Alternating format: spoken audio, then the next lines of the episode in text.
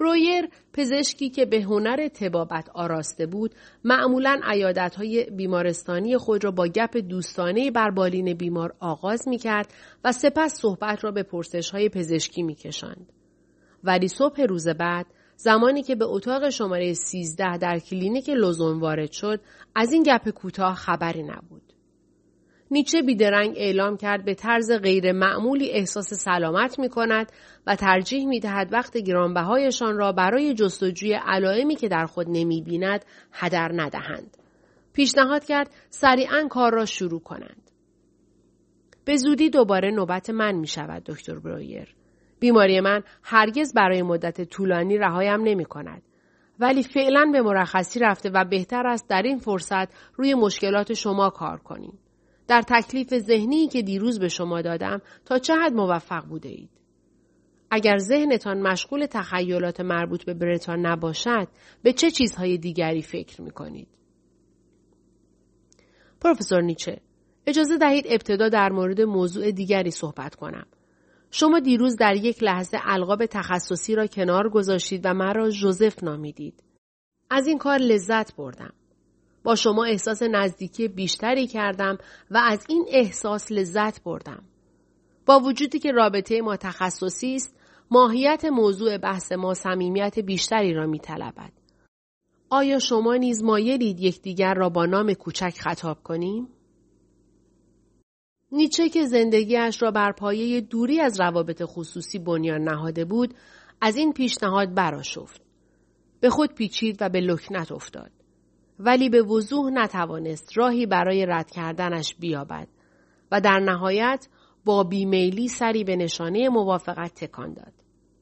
در پاسخ به پرسش بعدی برویر در این مورد که ترجیح می دهد او را فردریش بنامد یا فریتز تقریبا فریاد زد فردریش لطفا و حالا به کارمان بپردازیم. بله به کارمان بپردازیم. در پاسخ به سوال شما و اینکه چه چیزی پشت افکار مربوط به برتا پنهان شده است باید بگویم موجی از نگرانی های تیرهتر و عمیقتر را حس می کنم که در چند ماه اخیری که چهل سالگی را پشت سر گذاشتم تشدید شدند. فردریش میدانی که بحران حول و حوش چهل سالگی چندان غیر معمول نیست. مراقب باش تنها دو سال مهلت داری تا خود را آماده کنی. برویر می‌دانست خودمانی شدن او نیچه را میآزارد ولی این را هم می‌دانست که بخشی از وجودش در اشتیاق رسیدن به یک ارتباط نزدیک انسانی است. نیچه محتاطانه پاسخ داد چندان نگرانش نیستم. فکر می کنم از 20 سالگی چهل ساله بودم. این دیگر چیست؟ روشی برای نزدیک شدن. بدون شک همینطور بود. رویر به یاد بچه گربه ای افتاد که پسرش روبرت چندی پیش در خیابان پیدا کرده بود. به روبرت گفته بود مقداری شیر برایش بگذارد و دور شود. بگذار شیر را با خیال راحت بخورد و کم کم به حضور تو عادت کند. بعد زمانی که احساس امنیت کرد می توانی بغلش کنی. پس برویر هم فاصله را با نیچه حفظ کرد. چطور می توانم افکارم را توصیف کنم؟ من به چیزهای بیمارگونه و تیره می اندیشم. اغلب احساس می کنم بر قله زندگی تکیه زدم. برویر مکسی کرد و به یاد آورد که چطور موضوع را با فروید در میان گذاشته بود. تا قله بالا رفتم و وقتی از آنجا به چشمانداز روبرویم مینگرم چیزی جز زوال و افول به سوی سالخوردگی، پدر بزرگ شدن، سپید مویی و یا در واقع به تاسی وسط سر اشاره کرد. بیمویی نمی بینم. ولی نه. این توصیف کامل نیست. آنچه برای من مشکل ساز است افول نیست. بلکه این است که دیگر سعودی در کار نخواهد بود. چرا سعودی در کار نیست دکتر برویر؟ چرا نمی توانید به بالا رفتن ادامه دهید؟ فردریش می‌دانم ترک عادت سخت است ولی لطفا مرا جوزف صدا کن. بسیار خوب جوزف جوزف درباره سعود نکردن برایم بگو فردریش گاهی تصور می کنم هر کس برای خود یک عبارت رمزی دارد موضوعی عمیق که استوره زندگیش را می سازد. وقتی بچه بودم کسی مرا پسر امیدهای بیکران می نامید. من دلباخته این عبارت شدم. هزاران بار آن را با خود زمزمه کردم. اغلب خود را همچون خواننده تنوری تصور می کردم که با صدای زیر خود می خواند. پسر امیدهای بیکران دوست داشتم آن را نمایشی با معنینه و با تأکید به هر هجا تلفظ کنم. حتی حالا نیز تحت تأثیر این کلمات قرار می گیرم. و چه بر سر آن پسر امیدهای بیکران آمد؟ آه چه سوالی اغلب به آن میاندیشم چه بر سرش آمده؟ می‌دانم دیگر امیدی باقی نمانده. همه چیز تباه شده است. بگویید ببینم منظور دقیق شما از امید چیست؟ مطمئن نیستم. قبلا فکر می کردم می‌دانم.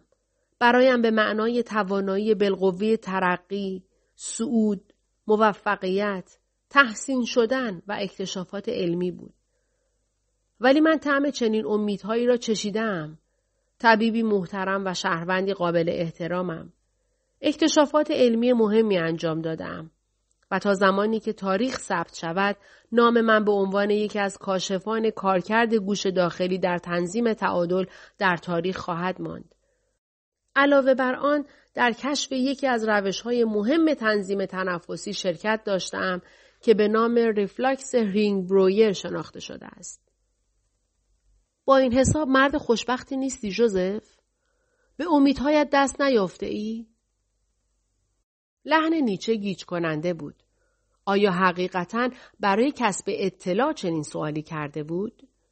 یا در برابر برویر نقش سقرات در برابر آلکیبیادس را بازی می کرد؟ برویر به هر حال تصمیم گرفت به معنای ظاهری پرسش پاسخ دهد. به امیدهایم دست یافتم ولی رضایتی حس نمی کنم فردریش. اوایل هیجان یک موفقیت جدید تا ماهها با من بود. ولی به تدریج این زمان کوتاه شد و به هفته ها، روزها و حتی چند ساعت رسید تا اینکه در حال حاضر این احساس چنان سری تبخیر می شود که حتی به پوستم هم نفوذ نمی کند. اکنون معتقدم هدفهایم ریاکارانه بود. هرگز سرنوشت حقیقی پسر امیدهای بیکران را رقم نمی‌زد. گاه احساس گمگشتگی می کنم. اهداف کهنه دیگر کارساز نیست و استعداد ابداع هدفهای نو را هم از دست داده ام. وقتی به جریان زندگیم میاندیشم حس می کنم مورد خیانت و نیرنگ واقع شدم. درست مانند اینکه درگیر تنزی آسمانی شده یا در تمام زندگی با نوایی ناموزون رقصیده باشم. نوایی ناموزون؟ به نوای پسر امیدهای بیکران، نوایی که همه عمر زمزمه کردم. نوا موزون بوده جوزف، ولی رقصت موزون نبوده است. رقصی ناموزون با نوایی موزون منظورت چیست؟ نیچه ساکت ماند. منظورت این است که برداشت من از واژه امید نادرست بوده است و همینطور از واژه بیکران. نمی‌فهمم. ممکن است واضحتر صحبت کنی؟ شاید این تو هستی که باید یاد بگیری با خود واضحتر صحبت کنی. در چند روز اخیر به این نتیجه رسیدم که درمان فلسفی عبارت است از اینکه بیاموزی چطور به صدای خود گوش فرادهی. آیا خودت نگفتی بیمارت برتا با صحبت درباره هر یک از ابعاد فکریش خود را معالجه می کرد؟ چه اصطلاحی را برای آن به کار بردی؟ بخاری پاک کنی. در واقع او بود که این اصطلاح را ابدا کرد. منظور او از پاک کردن دودکش انفصال از خود بود تا بتواند مغزش را پاک کند و افکار آزاردهنده را از ذهن بزداید. نیچه گفت تشبیه جالبی است. شاید بهتر است ما نیز این روش را به کار گیریم. از همکنون مثلا می توانی به بخاری پاک کنی درباره پسر امیدهای بیکران بپردازی؟ برویر سر را به پشتی صندلی تکیه داد. فکر می کنم همه چیز را گفتم. این پسر سال خورده در زندگی به جایی رسیده است که دیگر قادر نیست هدفش را ببیند. مقصود زندگیش مقصد من اهدافم پاداش هایی که مرا در زندگی به پیش راندند اکنون بیهوده و عبس جلوه می کنند. وقتی به تلاش خود برای دستیابی به چنین مزخرفاتی فکر می کنم و به اینکه چطور یگان زندگی را که در اختیار داشتم تلف کرده ام احساس بیچارگی هولناکی بر من مستولی می شود. باید به جای آنها دنبال چه چیز می رفتی؟ برویر حس کرد لحن نیچه مشوقتر، مهربانتر و اطمینان بخشتر شده. انگار با چنین حالاتی از پیش آشنا بوده است. بدترین بخش ماجرا همینجاست. زندگی آزمونی است که پاسخ صحیح ندارد. اگر می توانستم همه چیز را دوباره آغاز کنم، فکر می کنم باز همین کارها را می کردم و همین اشتباهات را مرتکب می شدم. دو روز پیش به طرح یک داستان می اندیشیدم. کاش می توانستم بنویسم. گوش کن مردی میان سال که از زندگی خود راضی نیست. با جنی روبرو می شود که به او فرصت زندگی دوباره را با حفظ خاطرات گذشته می دهد. او این فرصت را می قاپد ولی با شگفتی و حراس خود را در شرایطی درست مشابه زندگی پیشین باز می آبد. همان انتخاب ها، همان اشتباهات و پذیرش همان اهداف و همان خدایان. و این اهدافی که با آنها زندگی می کنی از کجا آمده؟ چه شد که انتخاب کرده ای؟ اهدافم را چگونه انتخاب کردم؟ انتخاب؟ انتخاب. امان از این واژه دلخواه تو. پسر بچه های پنج، ده و حتی 20 ساله زندگی خود را انتخاب نمی کنند. نمی‌دانم چطور باید به این پرسش فکر کنم. نیچه تأکید کرد فکر نکن. فقط به بخاری پاک کنی بپرداز. اهداف اهداف در فرهنگ ما هستند. در هوا شناورند. آنها را استنشاق می کنی. من هم مانند هر پسر بچه ای با تنفسشان بزرگ شدم. همه ما می‌خواستیم از محله کلیمی ها خارج شویم و پیشرفت کنیم. در دنیا ترقی کنیم. به موفقیت، ثروت و احترام برسیم. این چیزی بود که همه می‌خواستند. هیچ یک از ما به انتخاب عمدی اهداف ما نپرداختیم. وجود داشتند. فرجام بدیهی زمانه مردمم و خانواده ام بودند. ولی این اهداف در مورد تو کاری نبود جوزف. به عنوان شالوده یک زندگی به میزانی که باید استوار نبود. آه ممکن است برای زندگی بعضی ها کافی باشد. کسانی که فاقد روشنبینی هند. یا همچون پادوهای کودن در زندگی به دنبال اهداف مادی می دوند. و یا حتی آنها که به موفقیت می رسند ولی این استعداد را دارند که مرتبا اهداف جدید خارج از دسترسی برای خود خلق کنند. ولی تو مانند من چشمان تیزبینی داری. تو به ژرفای زندگی می نگری. تو می بینی که دستیابی به اهداف نادرست بیهوده است و تعیین اهداف نادرست جدید از آن بیهوده تر. صفر در هر عددی ضرب شود نتیجه صفر است. این کلمات برویر را از خود بیخود کرد. همه چیز، دیوارها، پنجره ها، شومینه و حتی جسم نیچه ناپدید شد. در تمام زندگانیش در انتظار چنین گفتگویی بود. بله، همه آنچه گفتی حقیقت دارد فردریش. جز پافشاریت در این مورد که هر کس طرح زندگانی خیش را خود مشخص می کند. فرد آگاهانه به تعیین اهداف زندگی نمی پردازد. آنها تصادفات تاریخی هستند. اینطور نیست؟ اگر مالک طرح زندگانی خیش نباشی اجازه داده ای که وجودت یک تصادف قلم داد شود. برویر مخالفت کرد. ولی هیچ کس چنین آزادی ندارد. تو نمی توانی خارج از محدوده زمان، فرهنگ، خانوادت و غیر قرار گیری. نیچه صحبتش را برید. زمانی یک یهودی فرزانه به پیروانش اندرز داد که از والدین خویش ببرند و به کمال راه برند. این اندرز برای پسر امیدهای بیکران گام با ارزشی است. این همان رقص موزون با نوای موزون است. رقص موزون با نوای موزون. برویر سعی کرد بر معنای این کلمات تمرکز کند. ولی ناگهان سست شد. فردریش به این گفتگو علاقه مندم. ولی ندایی درونی مرتب می‌پرسد آیا به جایی خواهیم رسید؟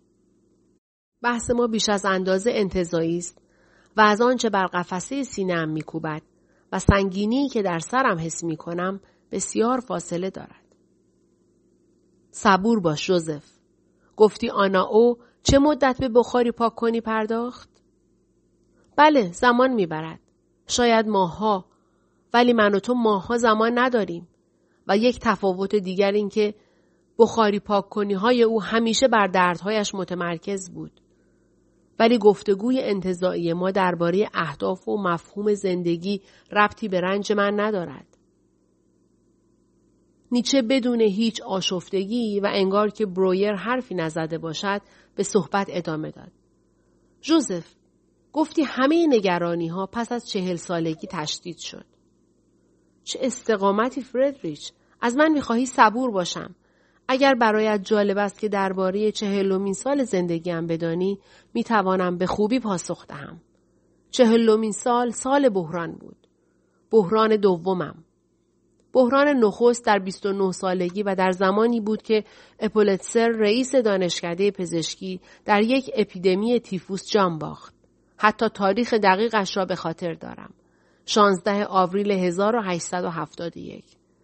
او استاد، حامی و پدر دوم من بود. نیچه گفت من به پدران دوم علاقه مندم. از او بیشتر برایم بگو. او استاد بزرگ زندگیم بود. همه می دانستند مرا برای جانشینی خیش می پرورد. من بهترین نامزد بودم و باید برای کرسی خالی او انتخاب می شدم. ولی این اتفاق نیفتاد. شاید من هم سعی لازم را نکردم. به دلایل سیاسی و احتمالا مذهبی انتصاب درجه دوی صورت گرفت. دیگر جایی برای من نبود. آزمایشگاه و حتی کبوترهای آزمایشگاهی هم را به خانه منتقل کردم و به کار خصوصی تمام وقت پرداختم. این واقعه لحن برویر اندوهگین شد. پایان امیدهای بیکران دوره دانشگاهیم بود. این که گفتی خودت هم سعی لازم را نکردی یعنی چه؟ برویر با تعجب به نیچه نگریست. چه زود از یک فیلسوف به طبیب بدل شدی. تو گوشهای یک طبیب را داری. هیچ چیز را از قلم نمی اندازی. این جمله را برای این گفتم که می‌دانم باید سریح باشم. ولی این زخم هنوز دردناک است. نمی‌خواستم راجع به آن صحبت کنم. ولی تو این یک جمله را در هوا گرفتی. می‌بینی جوزف به محض اینکه تو را به صحبت در مورد چیزی برخلاف خواسته ادوامی دارم با تعریف از من سعی می‌کنی قدرت را به دست بگیری. هنوز هم معتقدی که جنگ قدرت بخش مهمی از رابطه ما نیست؟ برویر در صندلی فرو رفت. آه باز هم همان جملات. دستش را جلوی نیچه تکان داد و گفت بهتر از آن بحث را دوباره از سر نگیریم. لطفا این مطلب را رها کن. بعد اضافه کرد صبر کن. تفسیری به نظرم رسید. اگر تو ابراز هر گونه عاطفه مثبت را ممنوع کنی همان رابطه ای را موجب می‌شوی که پیش بینی کرده بودی. نتیجه چنین پژوهشی معتبر نیست. زیرا تو اطلاعات را به شکلی دستکاری کرده ای. نیچه لحظه ای فکر کرد و بعد سری تکان داد. پژوهشی غیر معتبر. حق با توست. این بحث را خاتمه می دهیم. بهتر است برگردیم به اینکه چطور برای دستیابی به مقامت کوشش نکردی. شواهد زیادی در این زمینه موجود است. بسیاری از نوشته ها و مقالات علمیم را ناتمام گذاشتم. حاضر نشدم مراحل رسمی و مقدماتی لازم را برای تصدی آن پست طی کنم. به عضویت مجامع معتبر پزشکی در نیامدم و در هیئت‌های مشورتی دانشگاه شرکت نکردم. نمی‌دانم چرا. شاید این موضوع در ارتباط با مسئله قدرت باشد. شاید از کشمکشی که رقابت به دنبال می آورد شانه خالی کردم. برای من حل معمای دستگاه تعادلی کبوتر ساده تر از رقابت با انسانی دیگر است. فکر می کنم همین مشکلم در رقابت بود که باعث شد رابطه برتا با مردی دیگر این گونه آزارم دهد. شاید حس کردی پسر امیدهای بیکران نباید با چنگ و دندان خود را به جای برساند. بله چنین احساسی هم داشتم ولی دلیلش هرچه بود این واقعه پایان کار دانشگاهیم بود نخستین زخم مهلکی بود که بر استوره امید بیکران من وارد آمد این در 29 سالگی بود و بحران بعدی در چهل سالگی چه بود؟ زخمی عمیقتر. چهل ساله شدن این عقیده را که از عهده هر چیز برخواهم آمد متزلزل کرد. ناگهان روشنترین قاعده زندگی را دریافتم. اینکه زمان باز نمی گردد و زندگی هم در حال تلف شدن است. این را از پیش می دانستم. ولی دانستنش در چهل سالگی متفاوت بود. اکنون می‌دانم آن پسر امیدهای بیکران پرچمدار در حال حرکتی بیش نبود که آن امید وهمی بیش نیست که بیکران بیمعناست و بالاخره این که من نیز همراه دیگر انسانها به سوی مرگ گام برمیدارم. نیچه با همدردی سر تکان داد. تو این روشنبینی را زخم مینامی؟ نگاه کن چه آموخته ای جوزف؟ اینکه زمان نمی ایستد و اراده نیز نمی تواند به عقب بازگردد. تنها افراد خوشبخت به چنین بصیرتی می رسند. خوشبخت؟ واژه غریبی است. من نزدیک شدن به مرگ را آموختم. آموختم که ناتوان و بیارزشم. آموختم که زندگی فاقد هدف با ارزش حقیقی است. و تو این را خوشبختی مینامی؟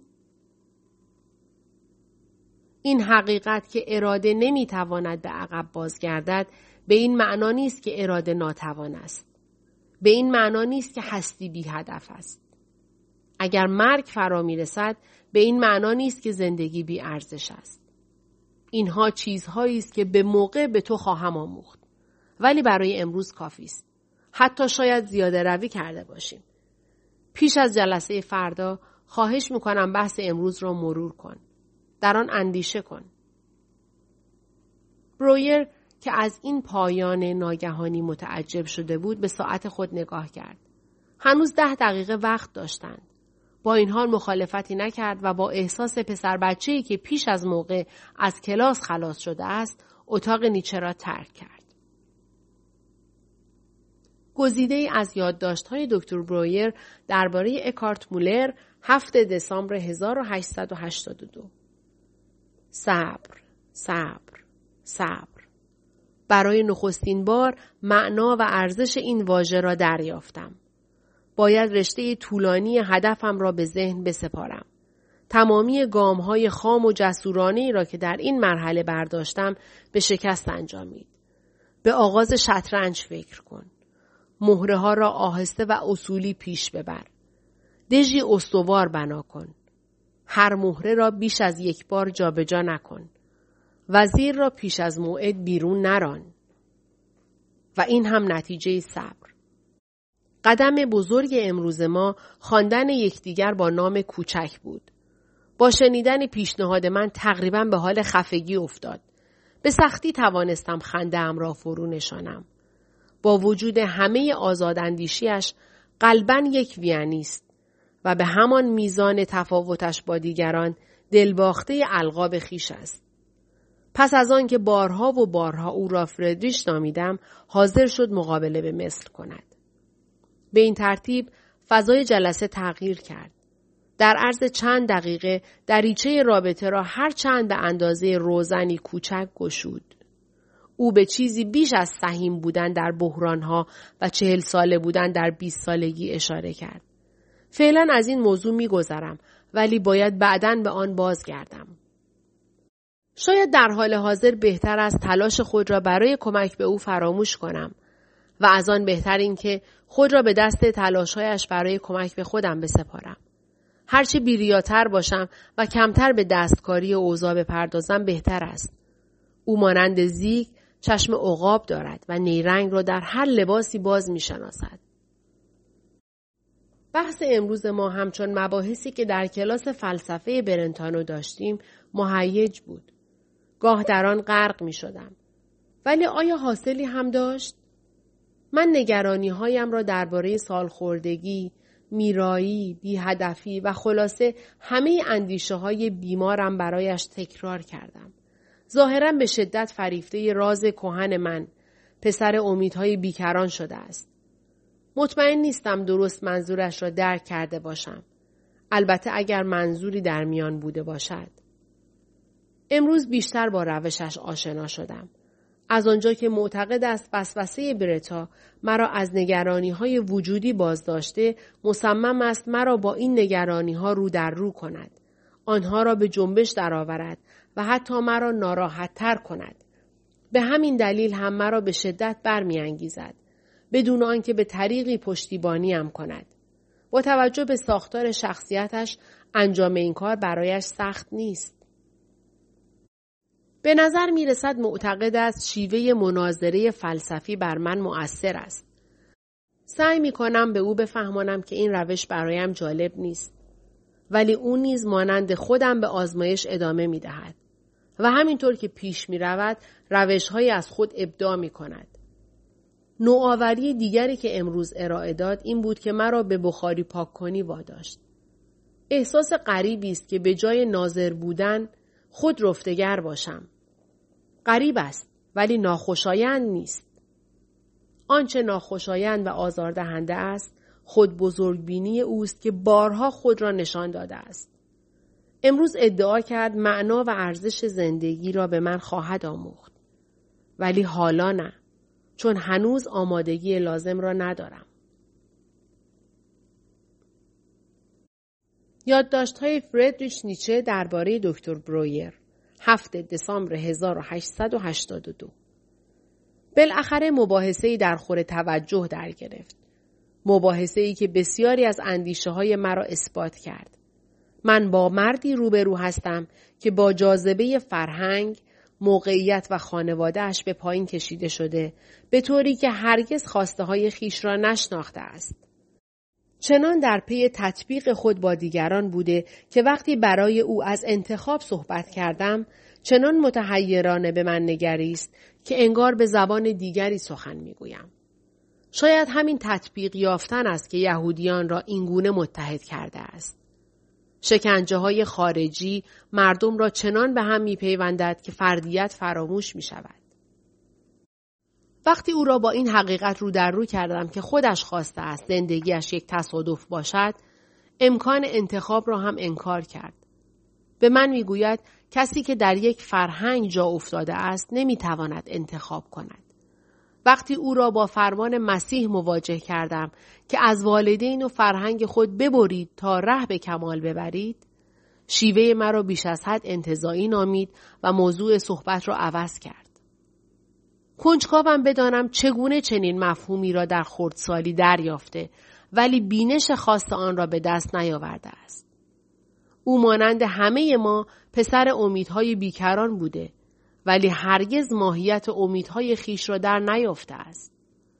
هرگز در نیافته وظیفهش به کمال رساندن جوهر خیش است و اینکه باید بر خود، فرهنگ، خانواده، شهوت و خوی پست حیوانیش غلبه کند تا آنی شود که هست.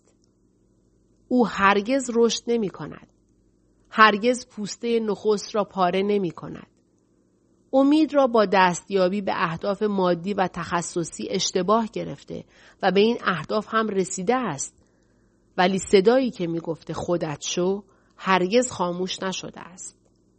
پس در ناامیدی لغزیده و در دام نیرنگی افتاده که در کمینش بوده است. بدون آنکه تا امروز هم موضوع را به درستی یافته باشد. آیا امیدی برایش هست؟ دست کم به مطالب درست می اندیشد و به فریبهای مذهبی دل نبسته است. ولی بسیار می ترسد. چگونه به او بیاموزم قوی باشد؟ یک بار گفت استهمام با آب سرد پوست را قوی می کند. آیا برای قوی ساختن او هم نسخه ای موجود است؟ دریافته که ما زیر سلطه خواسته های خدا نیستیم بلکه تحت فرمان روایی امیال زمانیم. پذیرفته که اراده ما در برابر چنین بود نیروی ندارد. آیا این توانایی در من هست که به او بیاموزم چنین بود را به چنین اراده کردم بدل کند؟ اصرار دارد که مرا با نام کوچک بخواند گرچه می‌داند این را نمیپسندم. شکنجه ناچیزی است. آنقدر قوی هستم که رخصت این پیروزی حقیر را به او بدهم. نامه فردریش نیچه به لو سالومه دسامبر 1882 لو رنجی که من می‌برم با این پرسشی که آیا تو لو عزیز من خود را باز خواهی یافت یا نه هیچ ارتباط منطقی ندارد. هرگز مرا با انسان حقیری چون تو کاری نبوده است. انسانی نادان ولی سخت هوشیار. توانا در استفاده از دانسته ها. بیزوق ولی بی در اعتراف به این نقص. سریح و درستکار در امور حقیر گاه تا مرز خیر سری. و دقلباز در مقیاسی بزرگتر و در تمامی حیات. بی رقبت به بخشیدن یا ستاندن. بزدل و ناتوان در عشق. با احساساتی همیشه بیمار تا مرز جنون. بی امتنان و بی آزرم در برابر نیکوکاران. به ویژه غیرقابل اعتماد، تربیت نشده، خشن در نجابت. دارای مغزی با بدوی ترین نشانه های حضور روح. گربه صفت، یغماگری در لباس جانوری دستآموز. دارای اصالتی حاصل از آشنایی با نجبا. دارای اراده سترگ در دستیابی به هدفی نه چندان بزرگ. بدون پشتکار و خلوص. شهوانیتی که بیرحمانه نادیده انگاشته شده. دچار خود محوری کودکانه حاصل از پسرفت و تعلل جنسی. بیمهر به انسانها و عاشق خدا. خواهان پیشرفت. هیلگر ولی خوددار در برابر تمایلات شهوانی مردان. ارادتمند ف نون